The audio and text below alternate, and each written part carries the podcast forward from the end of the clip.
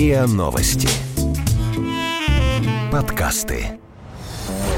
Вирусы продолжают развиваться. Мы сломиться мы все. Мы. Мы. Все. Все. Мы. Мы. Все. Умрем.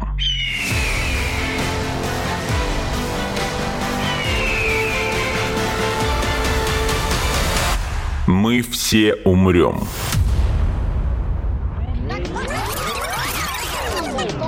Но это не точно. Пандемия. В начале 2019 года Всемирная организация здравоохранения обновила список главных угроз здоровью и благополучию человечества. Ровно половина списка, 5 пунктов из 10, так или иначе связана с инфекционными заболеваниями. ВОЗ предсказывает глобальную эпидемию гриппа, призывает опасаться эболы и лихорадки Денге, напоминает об эпидемии ВИЧ и видит проблему в формировании резистентности к антибиотикам у возбудителей самых распространенных инфекций. Кроме того, Впервые в этот список глобальных угроз человечеству вошел отказ от вакцинации. По данным ВОЗ, прививки предотвращают от 2 до 3 миллионов смертей в год. Между тем, число сторонников движения против прививок в последние годы значительно возросло. Как и число случаев заболевания, например, корью, инфекцией, которую ВОЗ планировала победить к 2020 году. Ничто не обходится в жизни так дорого, как болезнь и глупость. Так говорил Зигмунд Фрейд.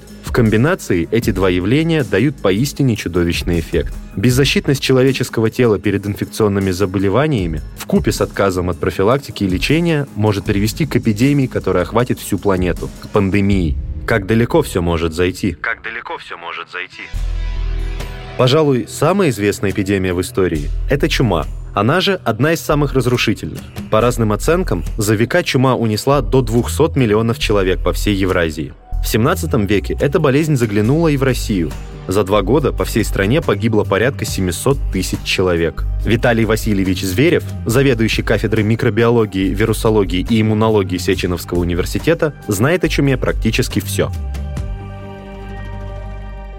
известная чума Юстиниана, где-то считается, что там 100 миллионов погибло. Это шестой век нашей эры в Европе. Это падение Римской империи, как раз чума Юстиниана. Следующая эпидемия такая была в 1340-х годах, тоже в Европе. Считается, что 50 миллионов погибло в это время. То есть, а это практически пол Европы, которая тогда жила. У нас в России всегда было два таких очага. Это Закавказье и Поволжье. Но у нас давно как бы вспышек не было. Хотя вот последняя вспышка, кстати, чумы, третья такая серьезная, она уже была в 20 веке, это Китай и Гонконг. Там была последняя такая серьезная вспышка чумы. Эту болезнь вызывает чумная палочка – бактерия Yersinia pestis. Несмотря на то, что люди страдают от чумы с древнейших времен, ученые открыли эту бактерию только в конце 19 века. Палочка чумы может попасть в организм разными путями, поразить разные системы органов и вызвать разные симптомы. Там э, как бы три варианта возможно. Да? Возможно, через укус блохи, можно через э, контакт с заболевшим живот, той же самой крысы что-то, и э, от человека, человека может через дыхание, да, вот если она попадает респираторным путем, то вызывает называемую часто легочную чуму, которая практически всегда смертельна. А если вот э, как бы когда кусает блоха, возбудитель попадает да, в лимфатический узел, потом проникает дальше да, по, по лимфатической системе, поражает все больше и больше лимфатических узлов, называют, получается так называемая бубонная чума. Да, что такое бубон? Это воспаленный лимфатический узел, в котором размножается возбудитель э, чумы. Здесь как бы прогноз может быть другой, э, ну, скажем так, более положительный. Может попадать через кишечники, то же самое вызывает заболевание, очень тяжелое. Смертность очень высокая. Почему чума терроризировала людей так долго? Эпидемии вспыхивали по всему миру в течение многих веков, унося сотни тысяч, а то и миллионы жизней. Дело в том, что эта бактерия весьма стойкая и легко переносит неблагоприятные условия ну, ей удобно, да, когда меняется температура. Она, например, в организме блохи, она может сохраняться там при минус 20 градусах там полгода, да, там э, где-то. В невскрытых трупах, да, она тоже может сохраняться часами, там, днями, да. Она образует э, капсулы, да, и она образует споры. Вот в спорах она может храниться ну, очень долго. Казалось бы, чума – это история из далекого прошлого. В 21 веке с нашей развитой медициной, микробиологией, санитарией чума просто не может существовать. Ведь так? К сожалению, это не так. У нас давно как бы вспышек не было, насколько я знаю. Э, а вот в Монголии там каждый год, вот я там был, там каждый год 4-5 смертельных случаев от э, чумы. Почему? Э, дело в том, что грызуны, они когда уходят в спячку зимнюю, они переносят чуму в латентной форме. А когда весной их начинают местные жители брать, они их едят. И при этом заражаются. Каждый год. Все знают, что этого делать нельзя, но каждый год все это делают, и каждый год умирает определенное количество людей. А совсем недавно призрак чумы напугал жителей Москвы. В ноябре 2018 года в районе Дорогомилова коммунальные службы меняли трубы и случайно раскопали массовое захоронение. В общей могиле, засыпанной известью, лежали кости и черепа 200-летней давности. А примерно 250 лет назад в Дорогомилово хоронили жертв московского чумного бунта. Тогда за два года в Москве умерло около 100 тысяч человек. Могильник обнесли металлической сеткой. В открытую яму забираются крысы из ближайшей помойки. На крыс охотятся дворовые и подвальные кошки. Кошек гладят маленькие дети. Может ли это стать началом новой эпидемии?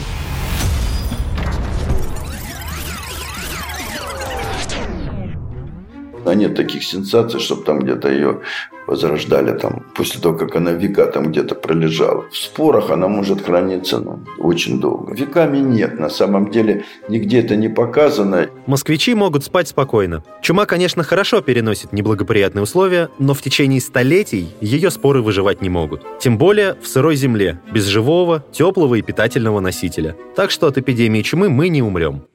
Но это не точно.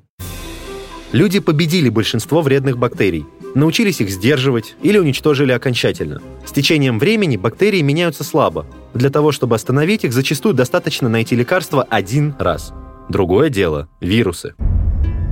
В топ-10 самых страшных угроз человечеству ВОЗ включила целых 4 вирусных инфекции. На последнем месте, по мнению организации, в списке стоит ВИЧ – Ежегодно от него умирают порядка миллиона человек, а за время глобальной эпидемии погибло 35 миллионов. Другими вирусами, на которые ВОЗ обратила внимание, стали денге и эбола. В 2018 году эти вирусы подхватили несколько сотен человек в Африке и Азии. Смертность от лихорадки денге составила 20% заболевших, а от эболы – почти 95%. На третьей строчке списка расположилась самая опасная, по мнению ВОЗ, инфекция – грипп. В отличие от денга и эболы, грипп не обращает на себя много внимания. Он часто меняет маски, и угадать, когда и где он нанесет смертельный удар, невозможно. Причем эта болезнь опасна не только для людей, но и для животных.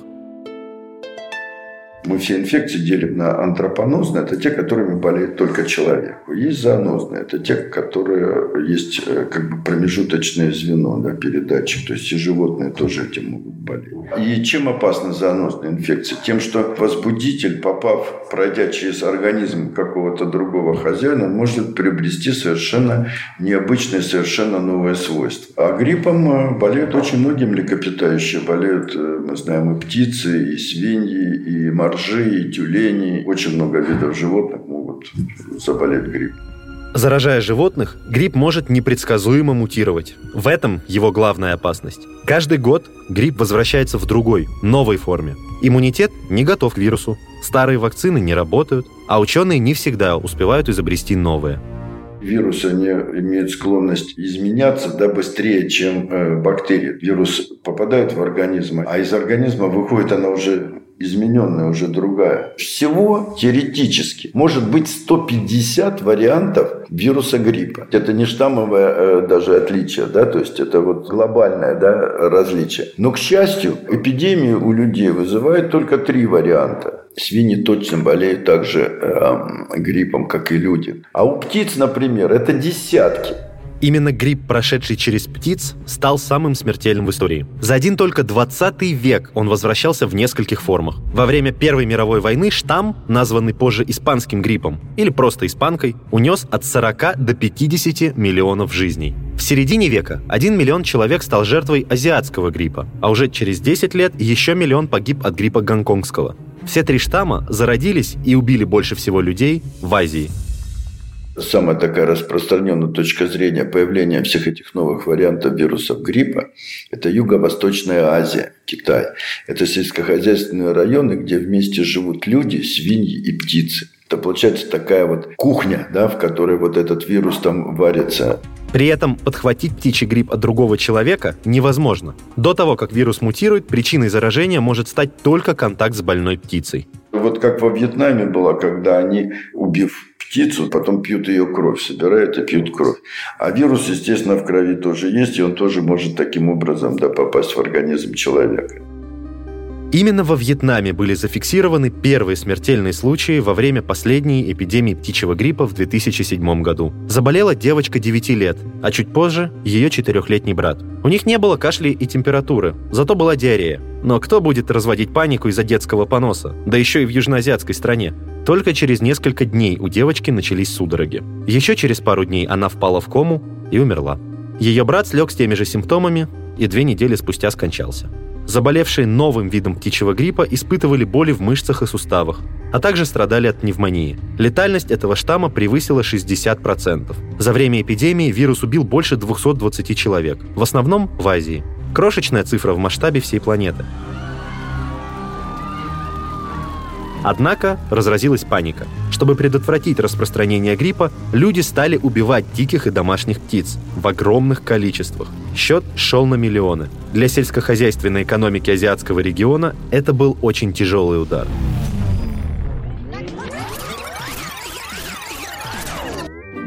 К счастью, по мнению ученых, с каждым годом вероятность масштабной эпидемии гриппа снижается. Хотя этот вирус и может принимать 150 различных форм, все они чем-то похожи. Побеждая один штамм, медики делают шаг к победе над всеми остальными видами гриппа. Есть очень интересный факт. За последние несколько лет есть э, очень интересные данные о том, что из умерших от гриппа нет ни одного привитого. То есть это все умерли люди, которые не прививались. Тех, кто прививался, от гриппа никто не умер. И поэтому хочется верить, что в ближайшее время вирус гриппа не погубит человечество. Но это не точно. Во время вакцинации в тело вводят небольшой объем вирусов или бактерий, обычно мертвых или сонных, реже живых. Организм изучает патоген, запоминает его, затем формирует иммунитет, и человек, скорее всего, никогда не подхватит эту болезнь. К сожалению, вакцина не обладает стопроцентной эффективностью. Не удается добиться стопроцентной да, вот, э, эффективности. Она где-то 85. Создавать вакцины очень сложно. Бактерии и вирусы постоянно изменяются, и прививка от одного штамма может быть неэффективна против другого. А предсказать, как патоген разовьется и где распространится в ближайшее время, бывает очень трудно. Мы каждый год вынуждены, к сожалению, немножко, даже не немножко, а предугадывать, какой вариант будет в следующем году. Я много раз участвовал в этих совещаниях в Женеве, в ВОЗе, да, когда э, ученые и эпидемиологи докладывали о том, какие где были, чего. При этом присутствовали все производители вакцин, которые слушают, да, свои результаты тоже докладывают. С тем, что потом выбирается тот вариант, который мы думаем, что он будет в следующем году, и бесплатно раздается всем производителям вакцин вакцин. И мы в последнее время э, достаточно хорошо угадываем. То есть не было случаев, чтобы мы прям совсем промахнулись. Отдельную головную боль у ученых вызывает грипп. Он мутирует слишком часто и слишком непредсказуемо. А в зоне риска находится слишком много людей. К счастью, на горизонте замаячило решение проблемы регулярных эпидемий гриппа. По сообщению ВОЗ, миграцию и эволюцию вируса гриппа сегодня мониторят ученые из 114 стран. От обычного сезонного гриппа людей защищают прививками, а в случае эпидемии нового штамма будут развернуты системы оперативного реагирования. Сейчас речь идет о создании э, вакцины, которая бы защищала от всех вариантов вируса гриппа. Американцы уже э, доложили о том, что такая вакцина уже практически готова. Так что очень может быть. Вакцинация – это превентивная мера, призванная защищать от заболеваний. Но если болезнь уже попала в организм, а иммунитета нет, то его надо подстегнуть. Человека пичкают лекарствами, которые убивают захватчиков, антибиотиками от бактерий и химическими препаратами против вирусов. Беда в том, что в процессе эволюции патогены учатся противостоять лекарствам и со временем сами вырабатывают к ним иммунитет. Проблема лекарственной устойчивости, она сейчас одна из главнейших биологических проблем Мы можем делать прекрасные антибиотики, там, противовирусные препараты, но через, надо понимать, что через 2-3 года они будут уже бесполезны. И многие фирмы вот, западные, они перестали разрабатывать новые антибиотики, потому что это экономически невыгодно. Можно бактериофаги, но дело в том, что сколько раз их не пытались тоже использовать, бактериофагам тоже э, они вырабатывают устойчивость. И не всегда, э, то есть это не панацея. Для того, чтобы противостоять пандемии, государства тратят огромные силы и средства. Изучают патогены, создают новые типы лекарств и вакцины. Это задача не только государственной важности, это вызов цивилизации. Но, как ни странно, в борьбе с угрозой пандемии основная ответственность лежит на каждом обычном человеке. Например, не игнорировать вакцинацию, не пить антибиотики без назначения врача, делать все, чтобы, заразившись, не представлять угрозы окружающим. Вы слушали эпизод подка... Сем, слушай, я себя отвратительно чувствую. Я пойду, ладно? Норм? Спасибо. Отлично. Тогда дочитай там за меня, а? До завтра. М-м, блин, я сейчас в метро попаду в самый час пик.